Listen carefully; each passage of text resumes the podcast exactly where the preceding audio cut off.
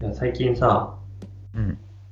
あのーまあ、諦めずに、新規収納の、こう、まあ、道を、 こう、模索してるんだけどさ、うんうん。まあ、なんかこう、いろんな、なんていうの、新規収納するにあたって、機械持ってますかとかよく聞かれるの。うん。えで、車持ってますかとか聞かれるんだけど、うんうん。なんかまあ、普通に僕乗ってんの今、普通の軽自動車なのね。うん。んで、なんかまあ、農家になったらさ、うん。うん多分、軽トラが絶対的にほぼ必須じゃん。うん。で、まあなんか、まあ、すぐにとは言わないけど、こう、新規独立する前には、ななんか軽トラ選びたいなと思って。うんうん。で、なんかまあ、いろいろ今調べてんだけどさ、うんうん。なんか、軽トラもいろいろ種類があってよくわかんないし、うんなんか、2030年には、なんか電気自動車とか、ガソリン車がなくなるとかって噂あるじゃん。ああー、はいはいはい。うん。だからなんか、電気自動車のトラックとかあんのかなとか、最近ちょっと調べたりしたんだけど、そんなのあんのうん、わかんないけど、なんかね、あれだよね。乗用車はもう結構進んでるよね。うん。街中でも 5G 走ってるよね。そうそうそう。なんか 5G ってさ、ほら、なんか今一部で使われてるじゃん。うん。あの電波とかが流行ったら、なんか車ももう一段階、その自動運転に近づくっていう風に聞いたよ。あ、そうなんだ。そうそうそう。なんかね、やっぱね、あの、情報の遅さが課題なんだ。情報の遅さっていうか、その、電波の遅さが課題なんだって今。へえだからそこが 5G で解決するして、うん。より自動運転になるんじゃないかっていうふうに言われてるよね。あ、じゃあ、もう目的地入力したらそこに行ってくれるぐらいになるかもしれないけど。もうそしたら最高だよね。畑まであれじゃん。もうなんか別のことしながら行けるじなんかもう免許とかいらなくなるかもしれないよね。ゃん。アホやんね。本当に握らない世界が待ってるかもしれない。そう今、あのー僕が乗ってる車も高速道路とかだ、まあその速度を一定で走るっていう機能がついててうーん。だからハンドル握っててうん。あのブレーキ、まあ、踏むときは踏むんだけど基本的にブレーキもアクセルも踏まないで運転できるっていう前の車と同じ速度で走るっていうのがついてるんだけどアホなんや。ハイテクやん。なんかで日産のね何の車あったかななんかキムタクが宣伝してた車はなんかもう高速降りるとこまではなんか結構ちゃんとやってくれるらしいそのブレーキとかもあ、そうなんだ。うんうんうんなんか結構進んでた、めっちゃ進化しとるな、車社会。そうそうそううーん。まあ、そんな感じで。とりあえず、タイトルコールいきますか。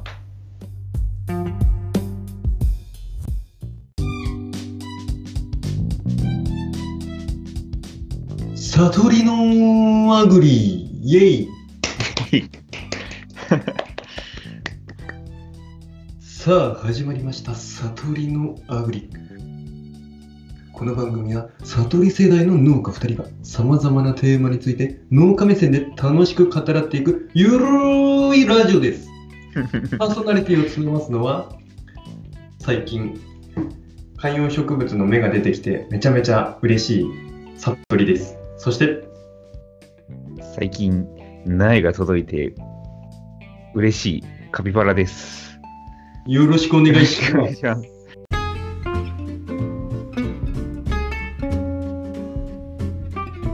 なんか喋り方びっくりしちゃった。 全然ゆるくないラジオの喋り方。いやーちょっとずっと同じように喋ってたら自分で編集してる時に何度も聞くじゃんうんちょっと飽きちゃってうん。いやいやいやいやいや。自分の声。たまに自は分ちょのっ声聞くって新鮮だよね。なんかラとジオ最で。初めっちゃ気持ち悪かったあ本当うん俺はいつもさとりくんの声ほら、学校とかでも聞いてたから、うん。全然その違和感なく入ってきたけど、自分の声ってやっぱダメだね。うん、気持ち悪い。うんうんささっきそうあれオープニングでちょこっと話したけどとりあえず今日は、あの、まあ、軽トラックについてそううん。うん農家の必需品軽トラックについてうん。いろいろ、まあ、経験等を含めて話していけたらなと思うんだけど、うんうんうん、そもそも軽トラックってなんかみんな同じようなの乗ってるよな。確かに確かに。うん、軽トラックってなんかそもそもそんなに種類ないんかみたいな話なんだけど、うん。うん、カーピちゃんなんか知っとるなんかね、あのーうちは軽トラックが3台あるのね、家に。ほうほその軽トラは、えっとホンダのアクティと、う、うんダイハツのハイゼットと、うんえっ、とね、えっ、と、スバ、 鈴木のキャリー。うん、うんうんうんそう、その3つがあるんだけど、なんかこれについて、ちょっと俺もね、あの今回トトークテーマが軽トラのことだったから、うんちょっと調べたんだけども、うんうんなんかね、この3つがもう今現行のベースらしい。ああもうほぼこの日本に存在する軽トラックっていうのはこの3種類と言ってもいいとそう、まあほら、昔生産してたのとかあったりもするから、うんそう今中中古だったり、その今昔の使ってる人もいるけど、現行で今新しいの買おうって思ったら、うんこの3個で、うんそれで、なんかその、今はどうなのかわかんないけど、トヨタとかもね、なんか作ってたり、作ってたりとか、トヨタとかからも出てるんだけど、それは要は、トヨタからピクシスっていうのが出てる、出てたんだけど、うんそれは要はハイゼットを、あの、トヨタ、トヨタが出しましたってだけで、ああなるほどダイハツが作ったハイゼットをそうそうまあ。、トヨタが、まあ、別に、あの同じものを出してますってことね名前変えて、そうそうそう。こういう話ってよくあって、なんか、うんうん、自動車でも、あのトヨタのルーミーって車あるんだけど、うんあれって、なんか、ダイハツで買うと、うんタンクだっけななんか、そんな名前なんだよ。ああそうなんだそう。で、あれは要は、その、ダイハツが作ってんのかなダイハツが作ってんのをトヨタで出すと、ルーミーになったり、うーんしかも、なんかね、買う店によって、名前が ルーミーだったり、うんトヨタの中でもさ、いろんなのがあるのよ。まあ、俺神奈川だから、神奈川トヨタってのがあって、うんトヨペットっていうのがあったりするんだけど、そうのん買う店舗によってもなんか名前が違うんだよね。タンク、トール、ルーミーっていうのは同じ車なんだけど、出すとこによって名前が違ってるだけで。トールって聞いたことあるなそう、トールは確か、俺のちょっと CM やってるべやってるやってるあ全部やってる よ、多分。ああそうかそうそうそう。ルーミーが、えートヨペットだったかな。うんトールが、その神奈川トヨタとかそういうところから出てるのかな。ちょっと間違ってたら申し訳ないんだけど、うんそう、そういう感じでなんかね、同じ車を、その、トヨタから出てるか、ダイハツから出てるかっていうだけで名前が変わったりすることはよくあることなんだけど、うーんそうなんだそうそうそう、それがまあ軽トラにもあって、うんマツダから出てるスクラムってやつは、うんあの鈴木のキャリーが、鈴木のキャリーらしいよ。ああそうなんだうん。僕だから会社で乗ってんのはキャリーとハイゼットですあ、本当うんだから主に、アクティ、ハイゼット、キャリーの3種類って考えていいんじゃないのかな。選ぶときに。じゃあまあ僕がこれから独立するっていうことでじゃあ軽トラック新車で買いますってなったら、うんもうその中の3つのどれかっていうことやね。そうそうそう。ただね、残念なお知らせでね、おアクティがね、もうすぐ生産終了らしい。ええうん、しかも、うん。なんかもう、なんか予約とそうキャンセル待ちみたいになってるらしくて、え、そんな人気なでも人気だったら生産終了しないと思うから、ある程度のそのね、あるんだろうけど、のう。うんんもうなくなるっていうのを聞いて注文してる人もいるんだろうけど、ああ、そうか。そうそうそう、なんかね、キャリーが6万台売れてるのに対して、アクティの売り上げがうん。 1万いくつとかって書いてあったから、もうほぼほぼキャリー。だからやっぱ、 キャリーが一番系統の中で売れてるらしいんだけど、あ、そうなんだ。だからやっぱりね、売れてる台数的にキャリーの3分の1以下とかになっちゃってるらしいから、うん。そう、俺も調べたの、そさっき見たのが、いつの情報かちょっと分かんなくて申し訳ないんだけど、うん。だからやっぱり生産終了になっちゃうのもしょうがないのかなって思った。うーん。パクちゃんちの方はキャリー多いのうん、意外とね、それがアクティ、女のアクティが多いんだよね。あ、そうなんだ。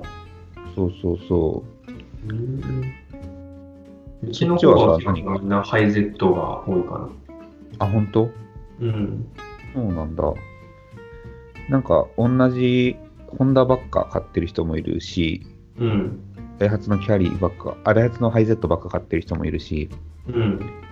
なんかね、その家々だよね。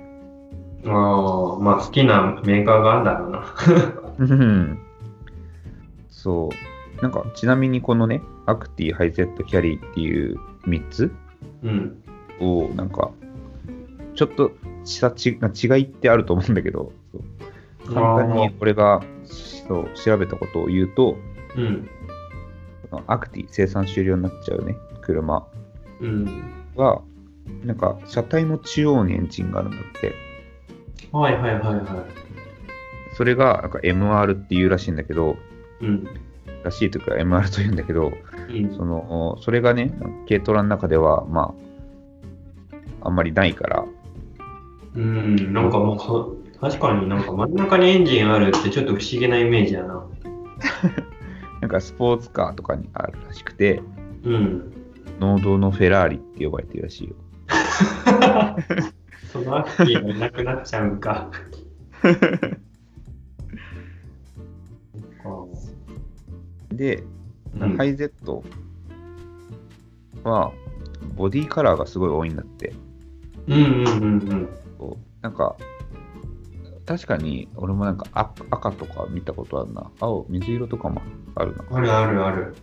そう。ね、ボディカラーが一番多くて、うん。だからちょっとおしゃれに乗りたい人っていうか、その農家じゃなくても、キャンピングカーとかとして使いたい人うん。とかに人気らしい。あ、じゃあもう普通に農家じゃなくて、もうなんか、今キャンパーが増えてる中、うん。そのキャンプ用の車として軽トラを購入するっていう人が、まあ、ハイゼットを買っていくってことそう。なんかキャンピングカーのベースとして、ああ、改造するんだね。で、うん。そうそう、なんかね、いじりやすい的なことを書いてあったような気がするわ。あそうなんだ。うん。うん。で、最後に一番売れてるキャリーなんだけど、うん。なんかね、これ、 俺が見てて、なその、みんなにね、これっていう特徴があんまり書い書いてなかったんだけど、まあ、唯一は、ステップ幅が広いって書いてあったから、多分、軽トラの荷台にうん。乗ったりとか、荷落ちしたりしやすいのかなって思った。ああ、じゃあ乗りやすいっていうことそうそうそう。なんかほら、農家ってさ、長く靴とかでさ、軽トラの上に乗って作業したりとかするじゃない。そうだね。そう、そこの開口幅が広いって書いてあったけど、でもそれってなんか、どこでも真似できそうだけどね。そうだよね。 まあでも確かに長靴で作業してること多いから、ね、なんか先っちょに鉄芯とか入ってる長靴だと、ね、結構つま先でかかったりするし。うん、そうだよね。うん。やっぱ、あれだね、なんかスタンダードってめっちゃ書かれて、なんか、軽トラのスタンダードって書かれてたから、うん。まあ、やっぱシンプルなのが人気な理由なのかもね。うん。そうやね。そうそうそ僕、こうなんか、う。うん。なんていうかな。そうまあ、会社で、まあ、キャリーとハイゼットとって乗ってて、軽トラで。うんで、うんあのー、軽バンもあの配送でよく使うんですようんうんうん。軽バンもさハイゼットなんだよね名前があ、そうなんだ。うんあれって要は同じなんかな要はだから、あれじゃないの、ハイゼットをベースに後ろを改造して、あれなんじゃないのそうだよねうん。うんなんかよく車のことよく知らんけどハイゼットカーボって名前がついてて ターボカカーボカーボ、うんあ、じゃあその、そういう仕様のやつをカーボっていうのかもね。そうそうそうなんか、 ラジオなのにすごいかもねとか曖昧に喋ってるの怖いね。二人とも車についてよく知らんからなそうね、軽トラなんてなおさら知らんよね。うんあきちゃんあきちゃんとこはあれ軽バン使わんの使ってないね。直売とかやってないし、ああ今後やる予定もあるから、もしかしたらって思うけど、うんうん、今のところは買う予定もないかな。あそうなんだうん。多分軽トラと一緒で軽バンもそれこそ何種類かしかないんじゃないかなと思うんだよね配確送かにでなんかみんな乗ってるの同じやなと思うからね、しかもなんかグレー多くね。あ多い 多いグレーと白しかいないからああ、そっかそっか。たまに黒がいる黒ね。そうそうそうなんか、 そうだね。カピちゃんちの軽トラは何色なのうちはね、全部白。あ真っ白うん。え、悟りくんのその会社では、あうちも軽トラは白でうん。軽バンは、まあ、白とあのシルバーとあるんだけどうんうん。ただなんかこうみんなさなんつうの配送の時とか並ぶとみんな同じような色だしうんうんなんかどれが自分の車か駐車場に止めてるとよく分かんなくなったりするんだよねうん。わからなくなるよね。そうそうそういっぱい並んでるしさうんうんうんだかうらん。なんか農家この。うん。う自分で独立するってなったら絶対なんかこう可愛い色の軽トラにしたいなと思って 悟りくんは結構、なんかあれだもんね。攻めるの好きだもんね、そういう色とか。うんまあなんかまあそうだね多分白は選ばないその、俺とかさ、うん消防団とかも入ってるから、うん農家の集まりとかも結構あんのね。うんうんそれで、じゃあ農家集まりしますって言ってさ、なんか、まあ、広い出荷所とかで集まったりするんだけど、うん出るときさ、もう十何台って軽トラが止まってるわけよ。あ本当もう 自分の車どれだっけなんかその鍵で、あの、こうやって押して、ボタンを押して、その光る車見て、あ、これかってなる。夜だと余計わかんないよね。わかんないわかんない。そう。なんかさっきさ、俺さ、さとりくんがカーボって言ったじゃん。あ、カーゴ。うん、カーボか。うん。そうターボって聞き間違えたじゃん。うん。そうなんか昔はなんかね、軽トラもターボ車結構あったらしいんだよ。あ、そうなのうん。えー、じゃあ加速いいとか、普通に高速乗れるべ。 全然。今でも乗れる よ。そう。で、なんか、なんか俺らってさ、ターボの軽トラってあんまり馴染みないじゃん。ないね。てか、普通の軽自動車でも今時乗ってる人いないんじゃないかな。いや、やめろよ、うちあるから。 あ、そうなのあるから、私ターボうちの親がなんか、うん。ターボ付きの軽自動車乗ってたなって感じで、最近乗ってる人おるんかでうちも NBOX、でもまあ言うて10年前とかに買ったやつだけど、なうん。ターボだよ。あ、そうなのそうそうそう。で、なんかね、そう、ターボ車がなくなった理由みたいのをね、ちょっと、そういうのニュースっていうか、その、系統調べたときに見たから、うん。そうかなと思ったけど、なんかね、に1999年に、うん。排ガスの規制があったんだって、はいはそれで、なんかターボ車を見直しが起きて、い。うん。新しい車、新しくその規制にね、乗っ取った車出して、うん。あ販売したらしいんだけど、鈴木とかが、あ、鈴木、鈴木か、鈴木とかがね。そうでも、なんか、その時から、なんか売れなくなったらしいの。うーん。で、理由が、なんか、まあ、まず、故障が多いんだって、ターボ車って。あ、そうなんだ。うん、なんか、オイル交換とかも、メンテナンスもちょっと大変だったり、うん。大変っていうか、その、オイルを切らしたら、ちょっとね、壊れやすいというか、うん。そう。で、しかも、まあ、実際、農道ってスピードいらないじゃん。安全性の方が欲しいっていうか。うん、そうだね。荷台になんか積んでたりするし、うん。うん、あんまりスピード出せないしね。うん。うん。でさ、佐藤君も多分これから買うってなったらさ、考えると思うんだけど、値段の面でね、ああー、はいはい。 20万円くらいの差になっちゃうんだって。結構差あるんだ ね。そうこれもしかしたら規制された後か後の話かもしれないんだけど、うん。なんかね、その件で20万円の差があると、やっぱ軽トラックってさ、うん。その そんな高くないじゃない100、百何十万とかじゃん、そうだね。新車でも。うん。それに20万って結構大きいよね。大きいね。なんか400万円とかの車買ったら20万円って言われても、まあ、つけるかってなるかもしれないけど、うん。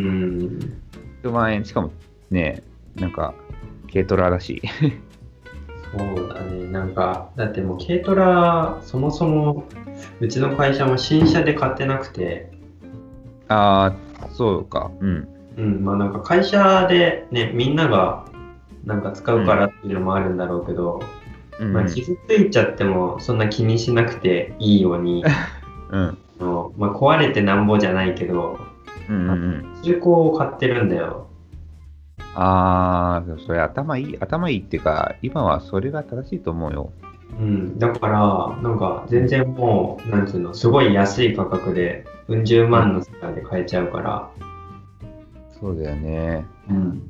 特に、さとりくんのところなんてさ、うん。人を使ってるからさ、うん。その、なんて言うんだろうな、新しく来た人とか、軽トラ乗り慣れてないと傷つけるリスクも高いじゃん。あるある。あと、パートさんが乗ったりとかもあるかうんうん。ら、うん。ね、なんか、どこぶ、なんか細い道とか慣れてないとこだと、すっちゃったりとかもあるし。ちなみに、さとりくんのところのさ、軽トラは、オートマの軽トラってあるえっ、と、両方ある。あ、そうなんだ。そうそう、前は、全部、あのーなんていうの、マニュアルだったんだけど、うん。そう、なんかもう僕入って2個ぐらい、2台ぐらい車変えてて、 うんうん壊れたりなんだりで変えてて、それでまあその度に社長がオートマがいい、オートマがいいって言ってて、うん。うん。で、なんかなかなか入らなかったんだけど、今回入ってきたやつはたまたまオートマだったり。ええー、そうなんだ。うん。オートマの軽トラ俺も憧れるけど 畑ではちょっとあれだよね実際どうなんだろうな、なんか、まあ、うちの方、結構うぬんぬかるみとかも多いようなとこなんだけどさ、うんうん、なんか田んぼ地帯だったから、うんうんなんか、ね、あんまり雨の後とかはト ラック、畑の中入っていけないんだけど、うんなんか、基本的に使ってて、オートマとマニュアルで、全然なんか、なんていうかな、使ってて使い心地は同じよ。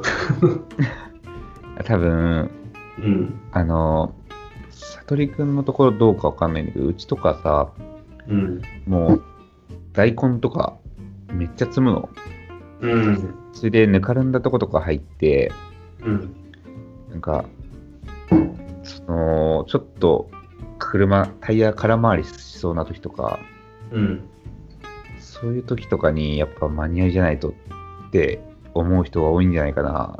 そのああ、実際多分そうだと思うんだよな。俺もね、マニュアルはちょっと力ないなって思う。マニュアルの車で坂道登ったことがあるんだけど、軽トラックでね。うん。そう、でもなんか、すごい葉っぱが落ちてて濡れてる日だったの。すごい滑ってたけど、うん対処法がちょっとね、 まあ四輪、四輪はあるんだけど、四輪でも滑っちゃうともう対処法なかったから、あ、そうなんだ。うーん、うん。そうだね、まあ、一応、あれなんじゃないかな、ちゃんあの、荷を重いの積むって考えると、やっぱ、マニュアルじマゃニュアなルいの方が。うん、なるほど。そうそうそ僕、個人的にあの、 なんだう、う、ん、マニュアル車好きだから、うん、うんうん、うん、なんか、こう2台あってもマニュアルの方ばっかり僕乗るんだけど、そうなんだ。うん。え結構さ、さとりくんところは、おなんなんていうの、荷をすごい積むときある。何百キロみたいな。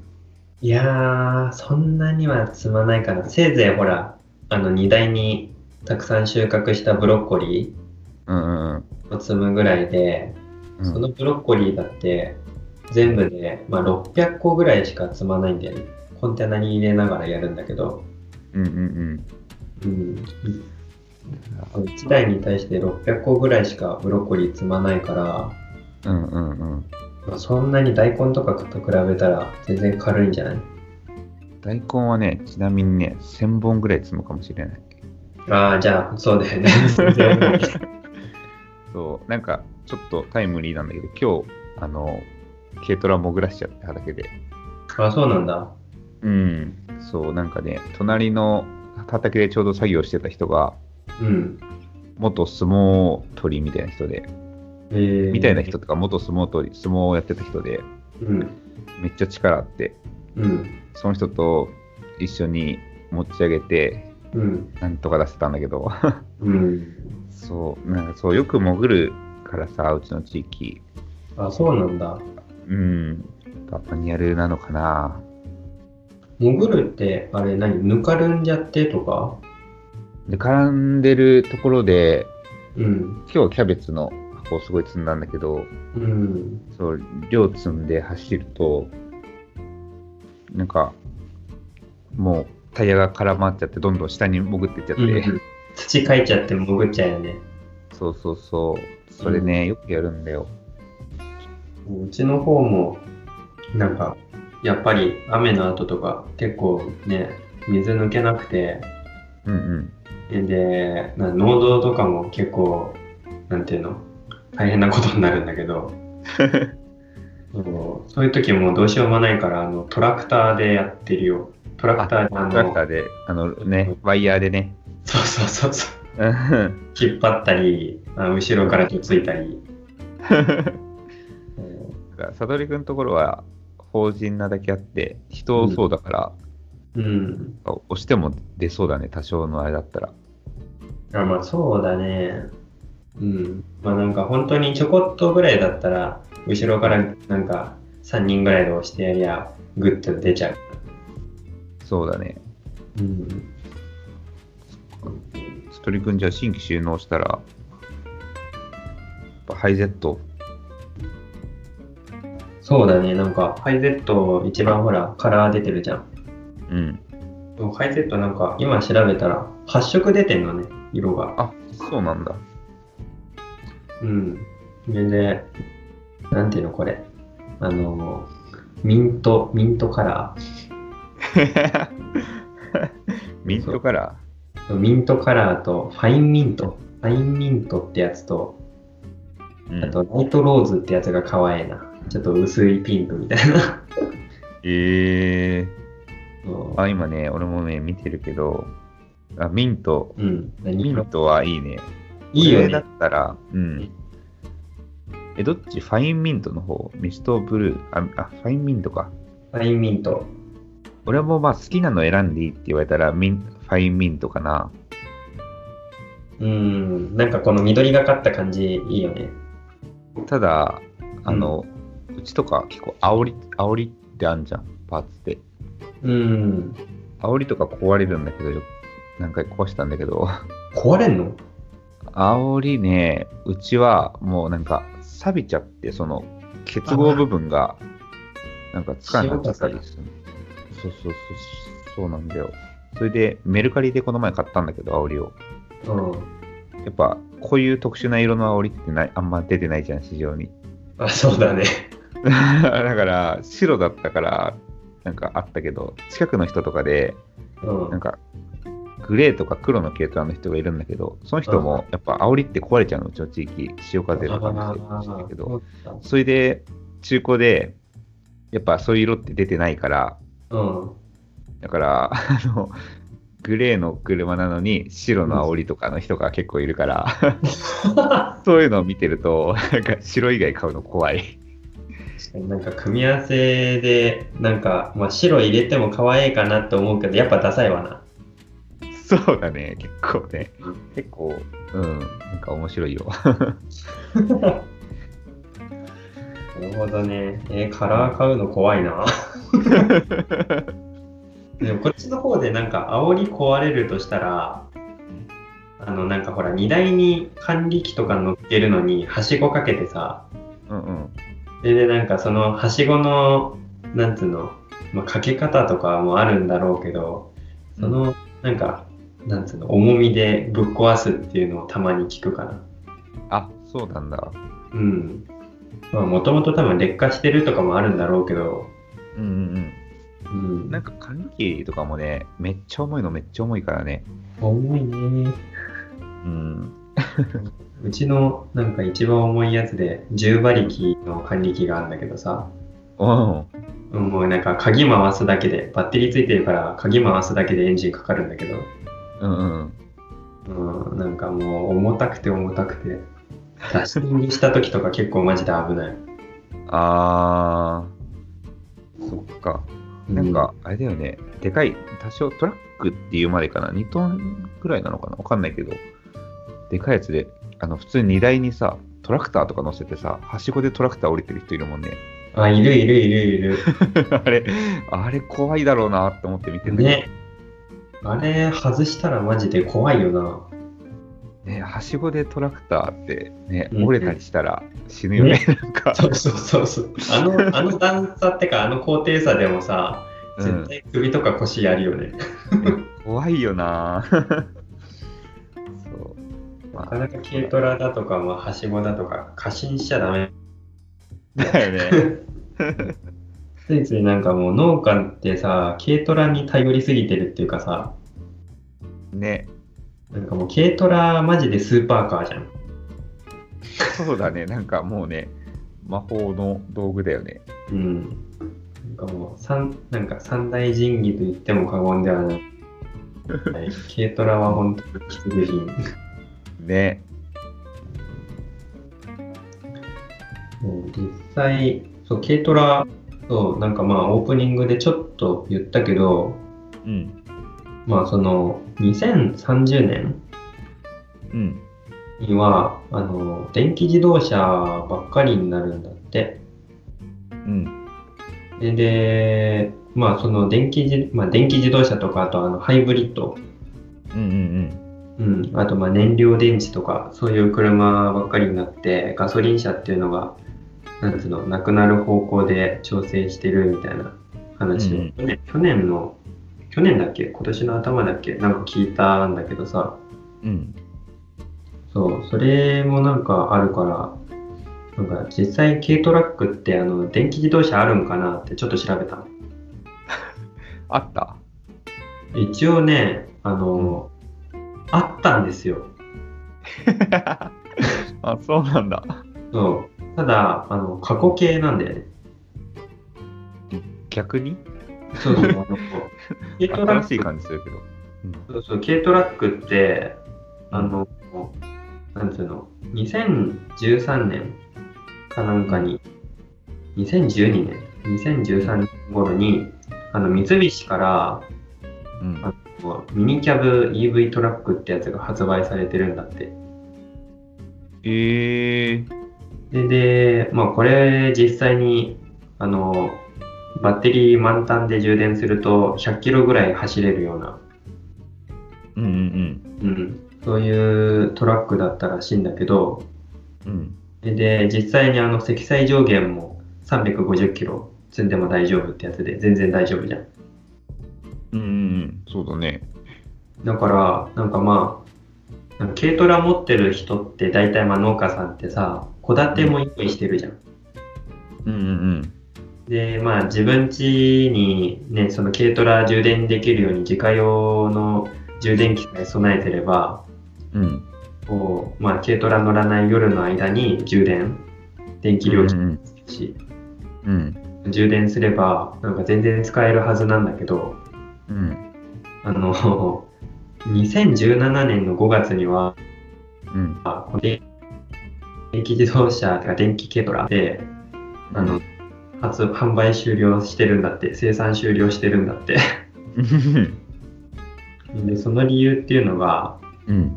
まあ、さっきもちょっと話になったけど、まあ、軽トラってやっぱりあの安さが命なんですよ。うん。うん。そう高いんだってやっぱ。ええちなみに値段わかるえっと、この時のデビュー当時の価格は、うん。あれね、肉の、肉の軽トラね、うん。肉の軽トラで税抜きでうん。 176万9524円。ああ、まあまあままああ。そっか。そう180万まではいかないけど、170万オーバーなの。え、やっぱ四輪はないので4区は4区である。あ、それはいくらな4の区は、4区は4区である、ある、あるはず。わかんない。ちょっとごめ ん。多分ある。 そう。で、でまあ、その後価格がちょこちょこ変わって、まあ、150万ぐらいには変わったりしたらしいんだけど、あ。うんうん。まあ、それでもやっぱりこう軽トラの中では少し高い。そうだね。ちょっとうん、しかも農家の人ってさ、うん。なんかこう、新しいもの、こ高齢者も多いしさ、新しいものって怖いじゃ ん。うんうんそう、だからちょっとね、難しいかもね。うん。うん。三菱って、うん。三菱ってほら、電気自動車で、アウトランダーだっけな。ああ、はいはい。そうそうそう、出してるけど、なんか周りも持ってる人いて、うん。なんかね、アウトランダー俺もね、そういう SUV の車好きだから、うん。いいなと思ってたんだよね。電気自動車のアウトランダやっぱ全然電気自動車静かやろ。ー。静か、まあ、まあ、ハイブリッドだったらうん。負けんけど、 何の車でも。そうそうそう。なんかね、リーフとかも有名じゃない、電気自動車う。だからその車は、なんか、ブレーキ、んアクセル踏んでからスピード上がるのにちょっと時間かかるけど、うん。ね慣れるとね、すごいいいって言ってたよ、先輩も。ああ、そうなんだ。うん。いつか電気自動車乗る時代が来るのかもしれないね。そんな感じだと。僕も、そう、なんかせっかくトラック、ね、これから買うっていうんで、まあなんかそんな、なんか時代が電気自動車じゃなきゃっていう時代が来るんだったら、電気の軽トラ欲しいなと思って調べたら、ね、うんまさかの生産終了だったから。ま逆あでにも、ね、これから多分、絶対的に出てくるはずだと思うけどね。出てくるかもね。まあ、うんちょっと農家的に気になるとしたら、2積んで、その、ね、4輪でどこまで走れるかとか、かな。そうだね。うん。絶対、まあ電気の消費はそれなりだろうからね。うんうんうん。ガソリンと違うのは、あれか あの、蛍光感がないとこかな。あー、なるほどね。まあ、ほら、最悪、なんていうの、よよくないんだろうけど、蛍光感に、なんていうの、まあ、積んで、まあね、こうう、仮払い機とかでさ、蛍光感持ってったりするじゃん、ガソリン入れて。うんうん。まあ、それで、まあ、もし途中で、なんか遠くで演奏とかなっちゃったら、うん。うん、なんかまあ、最悪、それ少し入れれば動くべ。うん、まあね。うん。電気だとそういうわけにもいかないからね。うん。モバイルバッテリーじゃダメかな。みんなカバンに、携帯のあれじゃなくて軽トラのあれも、もちろんなくて。え、ちなみに里井くんは中古で買う予定だよね。あ、トラック軽トラ。うん。え、トラックなの軽トラああ、軽トラ、軽トラ、うん、多分中古かな。ああ、そうすまあ最ると初ハイゼットの特殊なカラーって難しいかもね。ああ、あんまないと思う。うん。うん。まあ、最初はだから、まあ、中古で安く用意して、うんうん。まあ、そのうち、なんか自分の欲しい軽トラ買えるようになったらいいかなって感じ。うん。うん、そうだね。頑張ろうな。最悪自分で塗り替えちゃダメなのかなあ、ペンキでそうそうそう、ペンキっていうか、 なんか上手にさ。うん。うちとか結構シールとか貼ってるよ。貼あっそうあ、なんだまあ、剥がれちゃったけど。うん。うん。なんか、野球場を見に行った時に、なんか昔、ベイスターズの試合見に行くと、必ずシールもらえたからうんめっちゃ貼ってたよ。ああ、軽ト ラうん。なんか、I love 横浜って書いてあるシールなんだけど、そう、貼っ てたよ。地元密着型で。そうそうそう。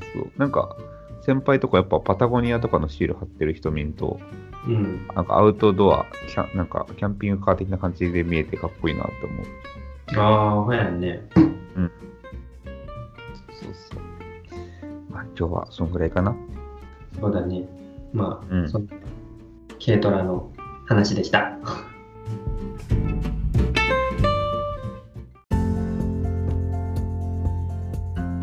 開校、悟り塾。イエーイ。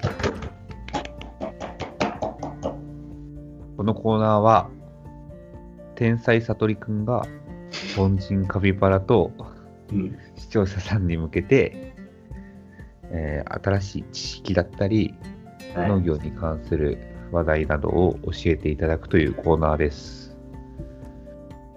じゃあ、どうぞ、天才。なかなか煽ってんな。 いやいやいやいや。え、じゃあ、わかった。天才って言われたついでにさ、うあの、土壌医検定に行き落ちたばっかりの僕が、うん。あの、ちょっと自慢したいことがあるんだけど、一ついい。自慢うん。うん、いいよ。あの、こないだ、あの、スキピーの家でさ、んあの、なんか、IQ テストみたいのがあったの。ああ、うん。で、で、あの、IQ テストを、なんか、スキピに、なんか、ちょっと受けてみてって言われて、なんちょっとか、待って、何 ?IQ テストってアアプリとかそういうのいや、なんか、あの、ネットで、なんか、どっかのサイトでやったんだよね。へえうんうん。それで、なんか、英語で書かれてたからよくわかんなかったんだけど、うん。それで、なんか、その、これ受けてみてって言われて受けたのよ。20分間、なんか、ずっといろんな問題解かされるみたいな。うんで言ったら、なんか僕の IQ が、なんか、なんと128って出ちゃって。うん。え、それって結構いいやん。130がなんか天才のボーダーみたいな。そうそうそう、なんか130ぐらいまで行くと、なんかうん、高 IQ 者のあうのんグループのメンサっていうのがあるんだって。ああ、メンサー会員ね。よく。そうそう、メンサ会員とかは多分そのぐらいなんだって。うんうんうん。だけど、なんかもう128って出ちゃって、うん。なんかスキピがめっちゃ驚いて、なんか思わずスクショ撮ってたんだけど。ああ、スキピー惚れたね、それは。まあ、そんあでなも IQ128 でも、土壌医検定2級は落ちますと。え、今度さ、うん。メンサか、メンサのさ、メンサもなんか会員証もらうためのテストあんのね。あ、そうなんだ。それ、受けてみてよ。なんか、やろうよ。YouTube とかの撮影でさ、メンサ会員落ちてみたとか、落ちてみた。落ちてみたとか。うん、IQ128 の俺がメンサ会員になれるかどうか、みたいな。頑張り ます。まあ、そうそんなうん128の IQ128 の悟りがお送りする開口悟り塾なんだけど、今回は、うん。まあ、あの、まあ前回、前回、いつだか言った通り、あの、途中検定2級の内容から、うんしっかりと勉強していこうかなとはい。思います。はい。今回ではですね、うん。えっと、とりあえず、まあ、最近の土壌うん。の、土壌環境の、まあ、問題点、課題点について話していこうと思うんですけど、うん。実際にあの、まあ、全国的に日本の水田であったり畑であったり、まあ、果樹園であったり、うんまあ、それぞれに結構問題が起きてきてるんですよ。あ、そうなんだ。そう実際にカピちゃんち畑でなんか困ったこととかあるうーんとね、なんだろう、あの、造成してあるところは、うん。なんか、あの、水がすごい、肥料とかも抜けやすいとことかあって、うん。それはまあちょっと地下どうなっそのじどうなってんのかわかんないんだけど、うん。あ親父曰くここはもうなんか無限に水とかも抜けてっちゃうから、ね、やってもしょうがないみたいな。ああ、どんどんそうそうどそんう。どん肥料抜けてっちゃうって。ああ、そういうことか。ところはあるね。うんうん、まあ、僕の方でじゃあ詳しくそのそれぞれ水田と畑について主にもう今の問題点を言っていくんだけどうんうん今、まあ、全国的に水田地帯では、うんあの作土心が浅くなってきてるんですよ。うん。向けてあの作土心が浅くなってきてるんですよ。作土心ってわかる作土心 うん何それまあ実際にあのロータリートラクターでかました時に、うん。あのロータリーがかかってあれか、その、ロータリーのかかってる幅のことか。まあほやねそうそうそううんうんうん。まあそのは、まあ、深さが、まあ、どんどんどんどん浅くなってきちゃってるのねあ、そうなんだ。そうそうまあそうすると、うんまあ、まあ水田だとあの水と稲ね稲は、まあ、高温障害を受けやすくなるのよへうえ。んで、まあ、この作動心が浅くなってきてるっていうのも、うん。まあ、昔は昔はっていうか、まあ、大体15センチから20センチぐらいがベストだって言ってるのねこの作動心は。うんなんだけど、まあ、最近だと10センチから12センチぐらいにうん。おー。だいぶね20センチっていうところが10センチじゃ半分だもんね。そうだね。うん、すごい浅くなってきててうん。まあ、あと水筒であの窒素使用あの静養量が、うん。まあ、かなり減ってきちゃっててうんうんあのやっぱりこうご飯ねお米の味を良くしたいっていう食味をこうこう追求した時に、まあ、窒素をこう減らしていく傾向にあるんだって、あ、そうなんだ。うんまあ、こういう、まあ、2つの、まあ、作動心が浅いっていうのと窒素が減ってきてるってことでうんまあ粘りが浅かったりして、まあ、高温障害を受けやすいんだよね、あ、そうなんだね。うんまあ、そういう水筒の問題が水田で起きてるんですよ。うんあとは、まあ、この、まあ、高温障害を受けやすいっていうのところから、まあ、高温障害によって、あのお米の、なんていうかな、カピはお米作ってないのうん。うね、ん、全然作ってない。 そううんお米の粒が、あの、透明な、つるんとした粒粒にならないの。うんこうまあ、そういう綺麗な粒を清流っていうと、うん。うん。まあ、その高温障害を受けちゃった粒っていうのが一粒一粒、うん。なんかこう白く濁っちゃったりうんうん。こうなんか胴割れしちゃった割れちゃった粒とかできたりするのねうんそれでこう一等米の比率がかなり下がっているっていうのが今水田ではかなり問題になってますうん。へえ。そう、まあ、あとうん水筒だと前にあのなんだ肥料の話肥料 あのそうだ肥料の話だねした時にあの計算が、あの水筒には有効成分だって話したよねうんうんうんうん。多分。そうそう。その計算資材とか、うんあとあの有利酸化鉄っていうのが不足不足してきちゃってる。そういう水田が多いっていうのが最近の水田の問題です。 なるほどね。はい。わかりました。ほんで、じゃあ次、畑の方の問題に入るんやけど、うん畑の方だと、まあ実際にカピーもやってて感じてるかどうか わからんけど、うん。うあん。の、まあみんなトラクターが、で、幸運したりするよね。うんうん。トラクターとか、まあ、機械がどんどんどんどん発達してって機械も大型化してっておうもうもう畑古城ののがどんどんどんどんできちゃってるっていうのが今問題になってるのね土壌何古城の交番層おー。交番ってわかる おがんあ試されてるえ交番合板うんわからない ね。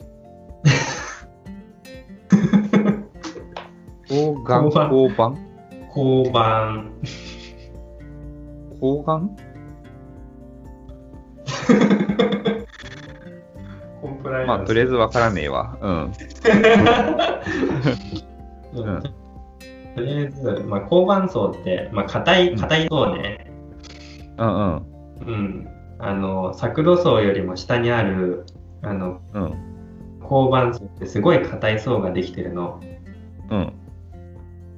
うん、でこれが発達してて、まあ、そのままだとあの実際に、まあ、大根とか作ってるとうん交番、ってか作土層がかなり深くないと大根だと3 0センチぐらいはないといけないのかな。うんうんうん。うん、作土層がね深い方がいいし交番があったりすると、あの根の張りが悪くなったりあとあの排水が不良となっちゃって生育が劣るそういう畑になっちゃうんですよ、ああ。うん、だから特に、まあ、大根とか根菜類は品質が低下しちゃうんでこれがかなり畑では問題になってますあれか、交番層って、あの、耕す、あの、番みたいな感じのやつ、交番って意味か。あー違うな 違う交番の甲は硬いだねあ、そうなんだ。そうそうそえー、わかりました。 う、ねいい勉強になったねなるほどね。はいはい。で、まあ、この交番ができちゃって、まあ、排水量排水が悪いと、まあ、実際にあの室外とかも発生する可能性が高くなるんで、うん。まあ、室外とともにあの土壌病原菌うん。とかが、ね、有草種持つ猫部病菌とかは特に排水不良の補助で被害がどんどんどんどん広がっていっちゃうんでうん。そうこの交番を破壊するのにカピンのとこで、あの、サブソイラとかプラソイラって使ってないあ、サブソイラ使ってる。使ってるやろうん。な。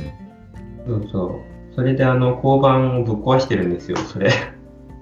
ああ、確かに、あれは室外対策っていうもんね。そうそうそうそう。あの、 下の作土層よりも下の交番ってやつをカピは知らない間に壊してたんです。なるほどね。そう。 あでも、名前は知らんかったけど、理解はできたわ。その、あれね、トラクターでうないないところを壊していくってことね。そうそうそうそうそう。うんうんうんまあ、そういう感じかな。あのー。よくさ、サブソイルやってるとさ、うん。あ石、石ついてさ、うん。ガチャンってなんだよね。でもぶっ壊れない いや、なんか歯みたいなのはよくとっかえるよ。ああ、うちさ、うん。まあなんか機械がなんか、まあ、そんなに何種類も見たことないからわかんないんだけどうん。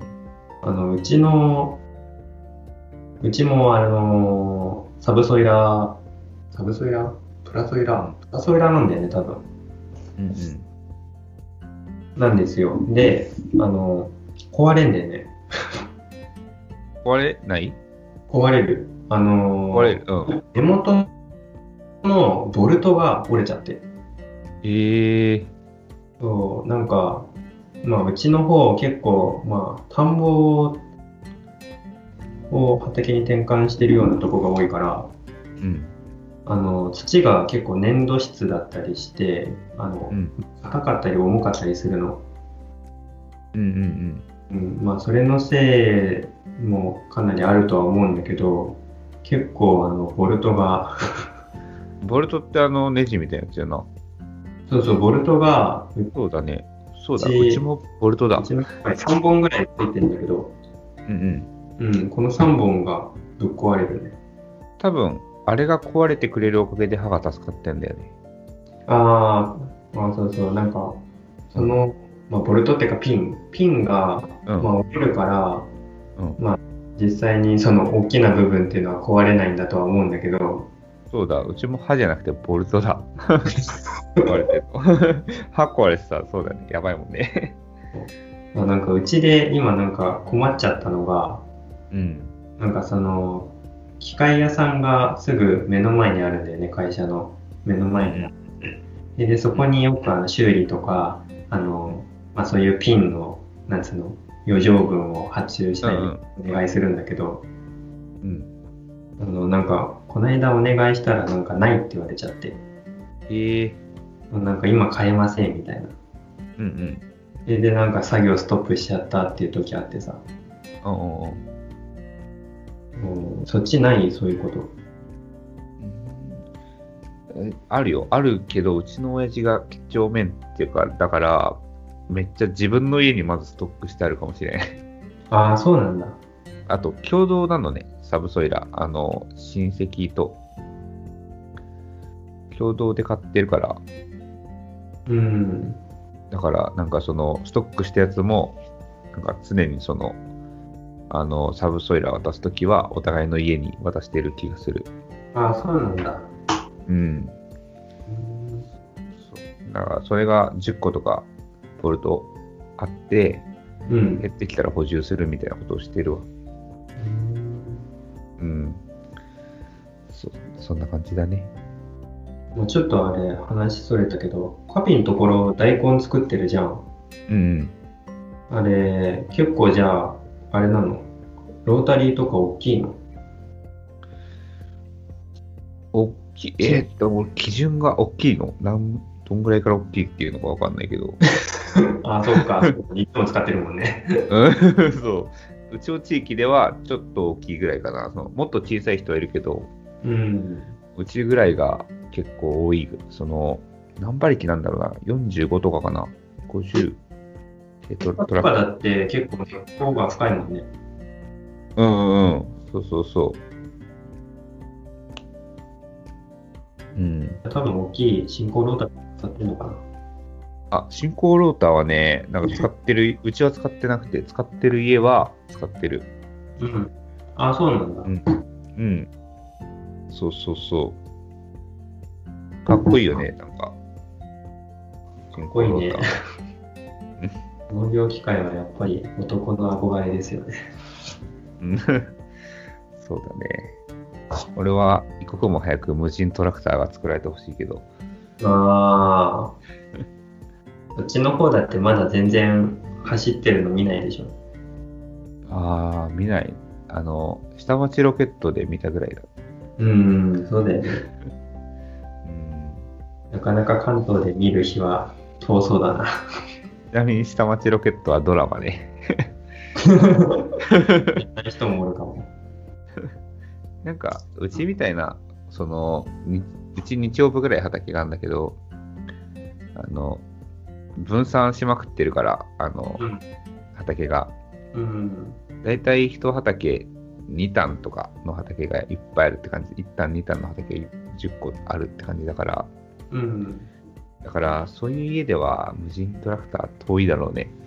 あー北海道とかのさ、い日曜部丸々うちの畑ですみたいな人がうん。使う分にはいいけど、確かにまあ、それこそ自動運転でな、全部補助も、なんか全部こう入力して、それぞれに回ってってくれればいいけどな。もう、それ夜なんてにやってくれたら、すごい最高だよね。あ、今日は、やってくれっつって。 仕事終わった時にピッてやってね、朝行ったら朝、起きたらもうマルチ張り終わってるみたいな。もうよしよししちゃうよね。あ人間よりできるやつって。そうだね。まなんあ、か、そんな YouTube で見たことあるけどね、無人トラクターの動画はいっぱい。あ、そうん。なんか、実際に使うのはまだなのかもしれないけど、う、うん、結構俺が見てる動画の限りはもう完全にできてるよその縦縦のずっと繰り返しだけど、ああ、はいはいはいはい。うん、そうそうそう近いかもねそういう時代もそうだね。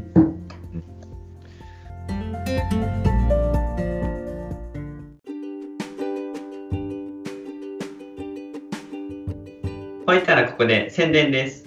悟りのあぐりがついに Twitter と質問箱を始めました。ありがと Twitter の方ではたくさんの方とお話できたら嬉しいです。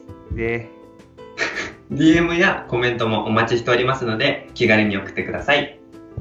送ってくださいまだ02ですまた質問箱の方ではお便りやお悩み相談ポッドキャストのご感想などこんなテーマを話してほしいこんなコーナーを作ってほしいなどなどお待ちしておりますのでどしどしどしどし送ってください絶対返すそれじゃあまたねバイバイじゃあね